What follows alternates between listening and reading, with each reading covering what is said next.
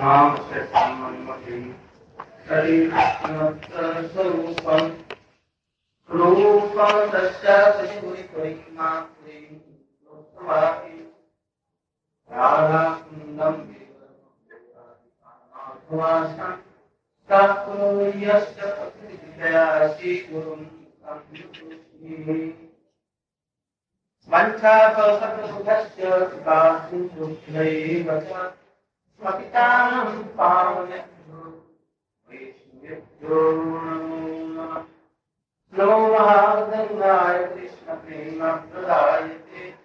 कृष्णाय कृष्ण चैतन्ये गौरक्तिसे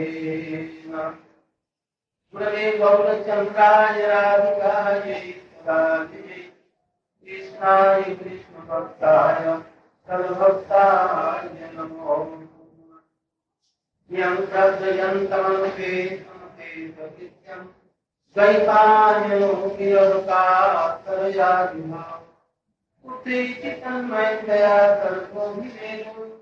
तं सर्वभूतविदेमान् त्वयिवास्मि त्वयिवास्मि विद्या विना इति विज्ञाया वितन्मयमान्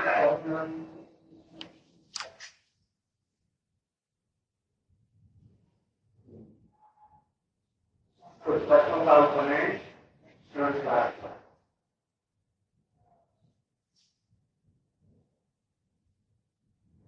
आजकल बल्कि के प्रभाव से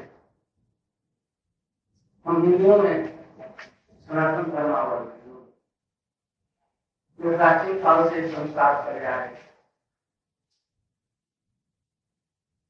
और काल के प्रभाव से धीरे धीरे विशेष करके आज से। करीब करीब चालीस, पचास वर्ष पहले तक अंग्रेज़ी राज्य में थी उससे पहले मुसलमानों के काल में ये संस्कार सब ठीक चले आ रहे जो की स्वतंत्रता क्रांति के बाद से लोग भी इसका विरोध कर रहे और धीरे धीरे धीरे चालीस पचास वर्षों के अंदर में बहुत तेज़ी से ये संस्कार सब नष्ट हो रहे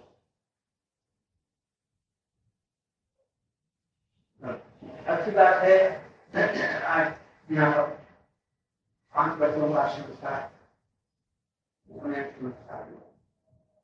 उपनयन संस्कार का तात्पर्य यह है कि हम सभी जीव भगवान के दास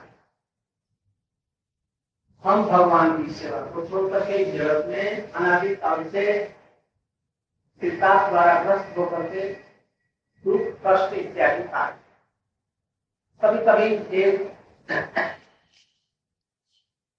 सुख की भी कल्पना कुछ की जा सकती है, किंतु यथार्थ पर है विषयों का सुख, वो भी एक तरह का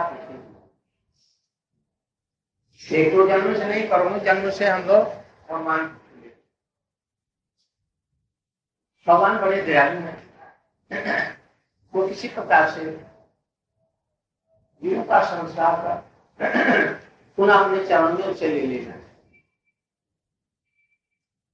इसलिए हमारे ऋषियों ने वैदिक काल से ही उपनयन की व्यवस्था की। उपनयन उपसमीपे नयति, या विद्या, या प्रक्रिया, सा जिस जो कि भगवान के समीप पुनः हमको ले जाती है और भगवान की सेवा में शुद्ध करा देती है, ये भव सागर से पार करा देती है। तो उस प्रक्रिया को उपनयन किया। उपनयन संस्कार। इसके द्वारा भगवान के पहले ही अक्षर पढ़ाया जाता था। उपनयन देने के बाद ही अक्षर का ज्ञान ब्राह्मण बालकों को पाँच वर्ष से आठ वर्ष के अंदर। क्षत्रिय बालकों को आठ से लेकर के बारह के और वैश्य बालकों को बारह से लेकर के पंद्रह बीस पच्चीस या सोलह। ये तब ब्राह्मण के लिए यदि कुछ नहीं हुआ, आठ से लेकर आठ वर्ष के अंदर में, पाँच से आठ के अंदर तो उनको एक और ग्रेस मिलता था किसी कारण से नहीं हो सका तो आठ से फिर उसको डांस कर रहा और क्षत्रियों को इसी तरह से बढ़ा दिया। किंतु उसमें भी नहीं हुआ तो उनको शुद्ध माना जाता का पानी नहीं चलता। इसलिए प्राचीन काल में बच्चों को पाँच वर्ष की स्थिति में अठारह वर्ष की उम्र में उनको ये विद्या दिया जाता है। उनको उपनयन की शिक्षा दी जाए उपनयन किस चीज़ लिए? एक विद्या में प्रवेश कराने वो विद्या क्या है? वेद। जिस वेद के द्वारा हम भगवान को जान सकते हैं, उसको पढ़ने के लिए, अध्ययन करने के लिए उसमें भी वे प्रकार के हैं। कर्मकांड और ज्ञान कांड कर्मकांड यज्ञ इत्यादि विधियाँ इसके द्वारा कर्म चक्र में आदमी बढ़ते हैं। स्वर्ग तक जाते हैं। और ब्रह्म विद्या के द्वारा ब्रह्म विद्या में उपनिषदों का, वेदों का जो सार है, उसको कहते हैं उपनिषद। जो भगवान के निकट ले जाती है विद्या, उसको कहते हैं उपनिषद। इसलिए उपनिषद एक हज़ार आठ थे। आजकल सखाओं में बहुत कम, इसमें दस उपनिषद माने जाते पैंतालीस तक मिलता है। हाँ। और बाकी सब ग्यारह उपनिषद मुक्त है। उन्हीं समस्त वे उपनिषदों का साथ वेदांत दर्शन इसलिए इन विद्याओं को पढ़ने के लिए ये सब चीज़ें दी जाती पहले ही था अक्षर हो अक्षर आरंभ होता है ओम से। ओम ब्रह्म है ओम का ज्ञान कैसे होगा? ओम है? अक्षर अक्षरों का बीज है। जैसे आम का बीज, कठोर का बीज, गेहूँ का बीज, चना का बीज होता है। वैसे उसमें सभी कुछ है। तो इस ओम को तीन अक्षर में बांटो।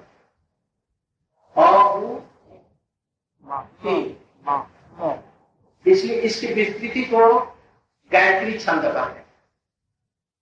गाया, त्रि। तीन उसके हैं। उसमें पहले तो ओंकार विधि और उसके बाद में व्याहृति और भ्रांति के बाद में तीन चरण धीमहि पहले वर्णम तक। धीमहि वर्णम तक है तक एक धीमहि तक दो और ये तीन। वैदिक रीति के अनुसार में पुरुष सब समय पवित्र रह सकता है। किंतु स्त्रियाँ इच्छा करने पर भी सब समय पवित्र नहीं कर इच्छा करने पर भी सब समय बात होकर के शरीर की बनावट से। इसलिए उनको गायत्री में गायत्री वोट उनको दिया आजकल तो खुले आम में इसका प्रचार चलता है। इसका कोई विचार ही नहीं रहता इससे इसका फल भी नहीं होता। विष्णु को इसलिए नहीं ये जीवात्मा नहीं है इसलिए नहीं दिया जाए ये बात नहीं बल्कि इससे भी श्रेष्ठ जो मंत्र है तान गायत्री उसमें उनका अधिकार है। भागवत में भी ऐसा देखा जाता है। तो गायत्री में है तो इस गायत्री के द्वारा जब गायत्री जब तक नहीं होगी तब तक नहीं। उसको पकना पड़ेगा। इस मंत्र को क्यों नहीं कर सकते? इसीलिए। कि पहले थे, उसका अधिकार नहीं। होने से उनमें पौष भाव आने से उनका सब खत्म है प्रतिदिन उसी कर सकती इसमें वो तीन दिन का चार दिन के लिए उसमें कर सकती है। उसमें नहीं कर सकती। इसलिए ज्ञान पूछ करके उससे गोपाल मंत्र है, गुरु मंत्र है, गौर मंत्र है काम गायत्री है, उन सब में उनका अधिकार है। इसलिए ये सब कल्याण के लिए। तो ओम इसमें तीनों जो है, तीनों अक्षर है। अमती अक्षर अकारण कृष्ण अकार के द्वारा कृष्ण, उकार के द्वारा लागू शक्ति अधिकारी मोहम्मद जी, ये भी अक्षर है। ये तीन है जिसके राधा कृष्ण स्वरूप ये मूल अक्षर है। और जी कभी कभी अपने स्वभाव से क्षरित हो जाता है। और अंश इसमें माया के द्वारा आच्छादित जब तक इनके साथ में युक्त रहेगा, उनकी सेवा में तब तक वो ठीक है। यदि किसी कारण से भी युक्त हुआ फिर अपने स्वभाव से वो क्षरित हो जाता है। तब एक बात है, एक बार उससे संयुक्त होने का कभी भी नहीं मुश्किल इस ऐसे तटस्थ सब वहाँ पर भी होते हैं, जो कि द्वारका इत्यादि में और सब बैकुंठम उनकी नित्य सेवा और कुछ जी बैकुंठ में उनकी सेवा और कुछ जी महा संकर्षण के अंश कर्णातिशाई यही तटस्थ शक्ति में रहते हैं, यही से इनका प्रकाश जो इस जगत में बद्ध और कुछ जी से इस तरह से जीवों के कल्याण के लिए, उपनिषद विद्या को सीखने के लिए, ब्रह्म को पाने के लिए, भगवान को पाने के लिए ये उपनयन आज कुछ स्मृति आई? आज का उपनयन देखकर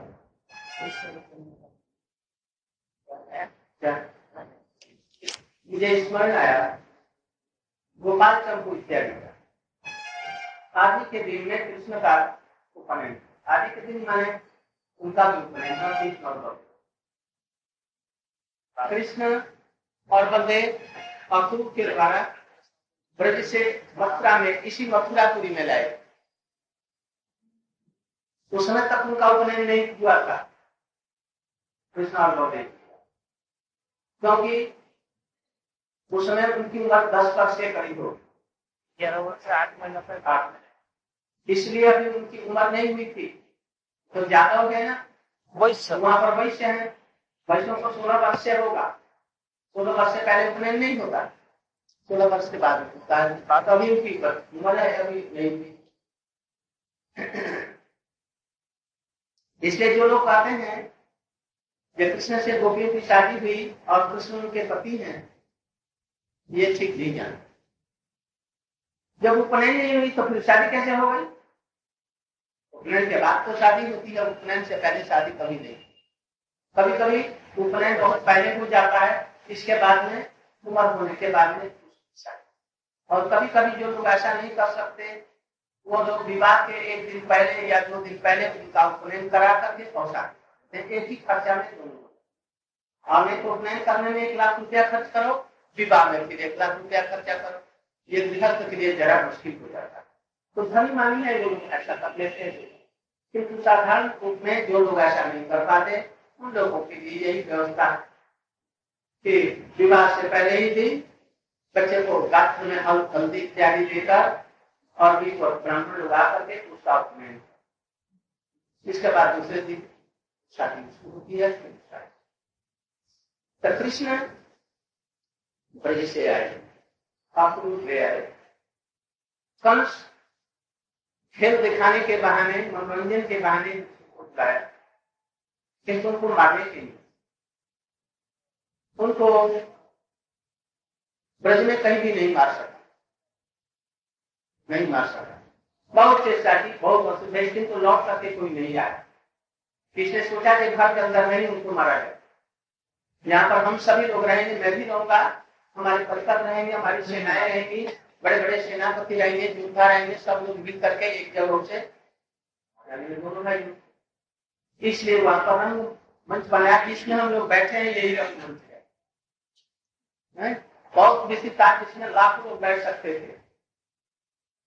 जहाँ ऊपर जो टीला सा दिखता है, वो कंस महाराज जी के बैठने के लिए सबसे ऊँचा बनाया गया। और उनके परिकर हो। और वसुदेव देव की नंद बाबा को भी उसके नीचे वहाँ पर बैठा था।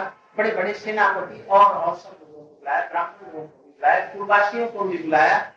सब लोगों को देखते देखते कृष्ण को हम लोग बढ़ते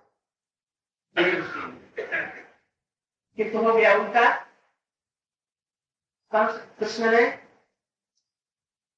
वो कौन हाथी को के हाथी को मारा धनुष को तोड़ दिया और रणभूमि में पहुंचकर चारों मुष्टि कौशल मुसल इत्यादि को मार करके उनकी गति दी और उसके बाद में कंस ऊपर जब बैठा था कंस ने ऑर्डर दिया कि वसुदेव को फिर से कैद कर लो और नंद बाबा को यहाँ से तिरस्कार करके, यहाँ से अपमानित करके निकाल दो। और इनको भी अपमानित करो अपमानित करके यहाँ से निकालो ऐसा आदेश।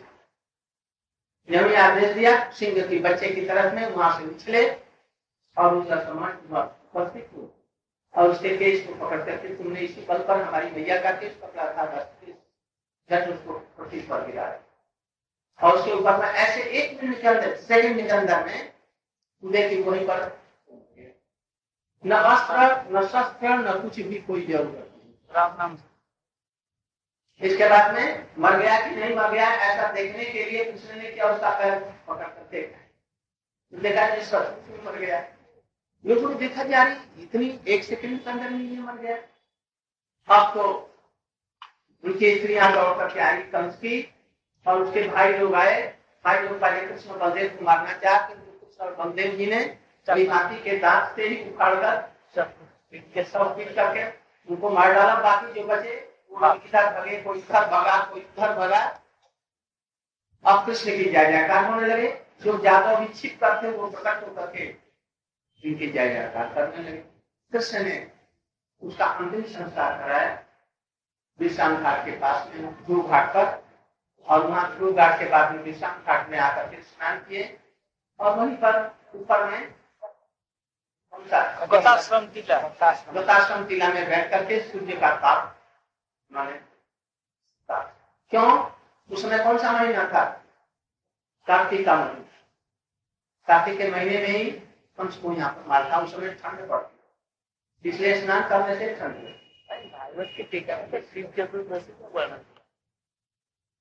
में तो फाल्गुन में हाँ तो देखो ठीक है बोलो माघ महीना हो सकता है तखन तो खाना खाने अगर उस समय ठंड रहे वो चाहे कार्तिक में मारे चाहे सब बहुत ठंड है इसके बाद में वहाँ पर विश्राम किया इसलिए उसको विश्राम घाट कहते हैं या उसे गताश्रम गत विश्रम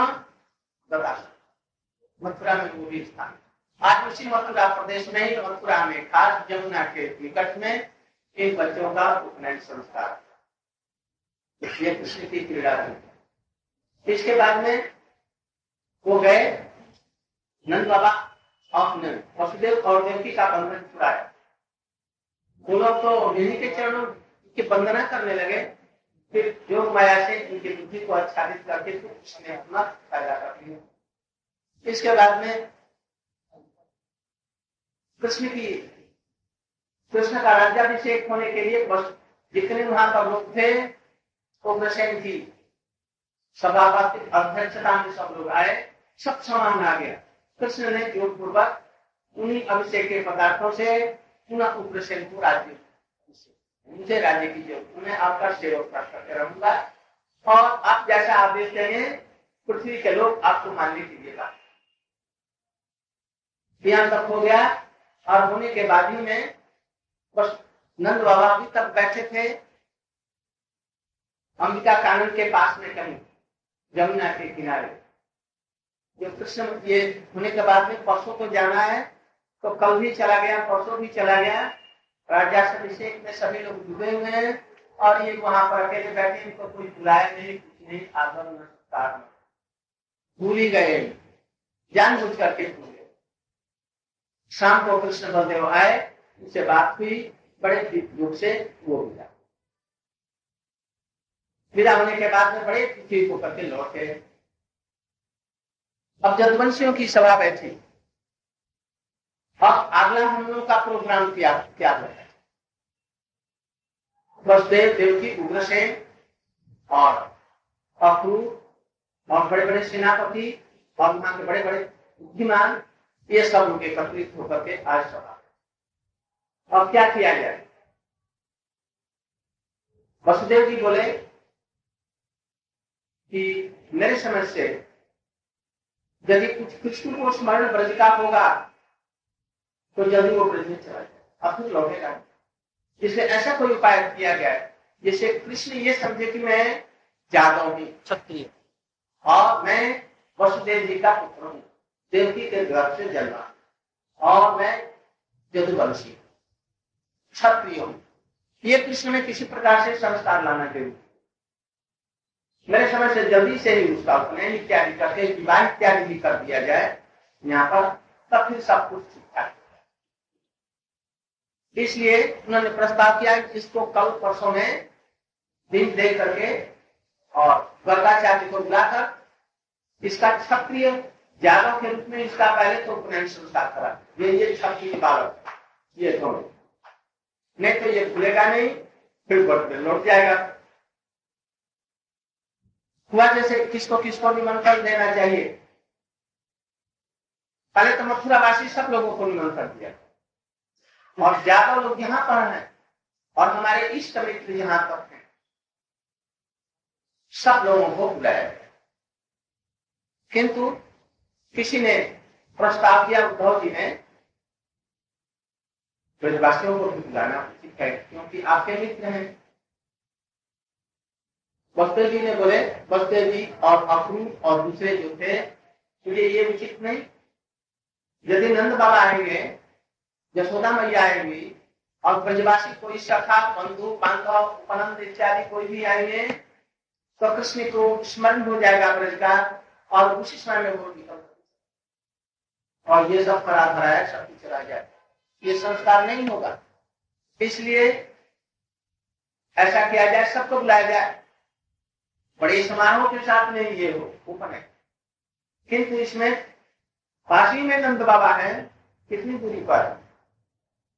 बस दो अंग की दूरी है। इधर में ब्रज, इधर में मथुरा। या नंदगांव भी समझो। तो नंदगांव से उनको बुलाना कितनी दूर की बात? उनको निमंत्रण नहीं भेजा गया, उनको किसी प्रकार का कोई भी इसका कुछ भी नहीं दिया गया। ये कल लंका है और बाकी सब जहाँ थे लोग, सब लोगों को बुलाया गया। अब उस दिन कृष्ण का मुंडन हुआ, जैसे ब्रह्मचारी का मुंडन आजकल मुंड मुंडन नहीं कराते। यहाँ तक कि हरिनाम दीक्षा में भी नहीं कर गुरु जी मुंडन नहीं करे तो नहीं चलेगा तो खूब चलेगा। जैसे गुरु तैसे थे तो उनका मुंडन भी नहीं होता। देखेंगे ये सही हाथ से निकल जाएगा, मुंडन का कराया, और दूसरी जगह में ये जाएगा तो वो कहेंगे अच्छा बन गया। तो उनका मुंडन करने की ज़रूरत नहीं होती। आजकल पिता की श्राद्ध में भी मुंडन नहीं कराते। विवाह में भी पहले मुंडन होता था। आजकल विवाह में भी नहीं, हम तो देखते हैं क्या है फ़ोन पर चढ़ करके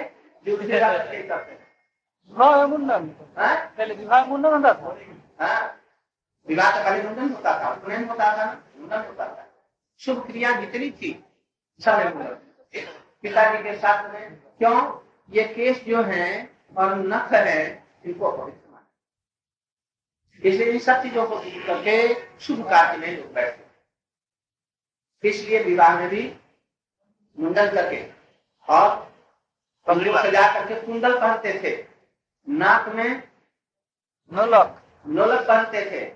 हाथों में कंगन पहनते थे। और जैसे राजस्थान में अभी भी महिलाएँ पहनती हैं वह तो वैसे ही उसका क्या लहंगा? लंगा पहनाया जाता। बड़े फाट फाट से पापी में चढ़ करके जाते थे। और विवाह इत्यादि होता रस्म बड़े संस्कार से होता था। वो संस्कार सब धीरे धीरे धीरे अब दीक्षा के समय में जी कृष्ण का मुंडन कराया गया। पीले कपड़े धारण कराए। एक श्याम एक गौ अरे पिता सुन श्याम और गौ की मुंडन करके जब पीत वस्त्र इत्यादि जब दिया गया कानों में कुंडल और यहाँ पर नोलक कान में कुंडल वो लोहे की सोने की बल्लियाँ। पकड़ा के कुंडल या सोने की बल्ली की। इसलिए बचपन में हम लोग कभी ये कान में अभी तक छिद्र है। नाक में भी छिद्र है। उसमें नथनी पहनाई जाती पहले तो तांबे की जिसके बाद में सोने की ये बेहद व्यवस्था है। बारह चौदह वर्ष तक तो ये सब बच्चों को ये विवाह तक लगा रहा था। विवाह के समय में ये सब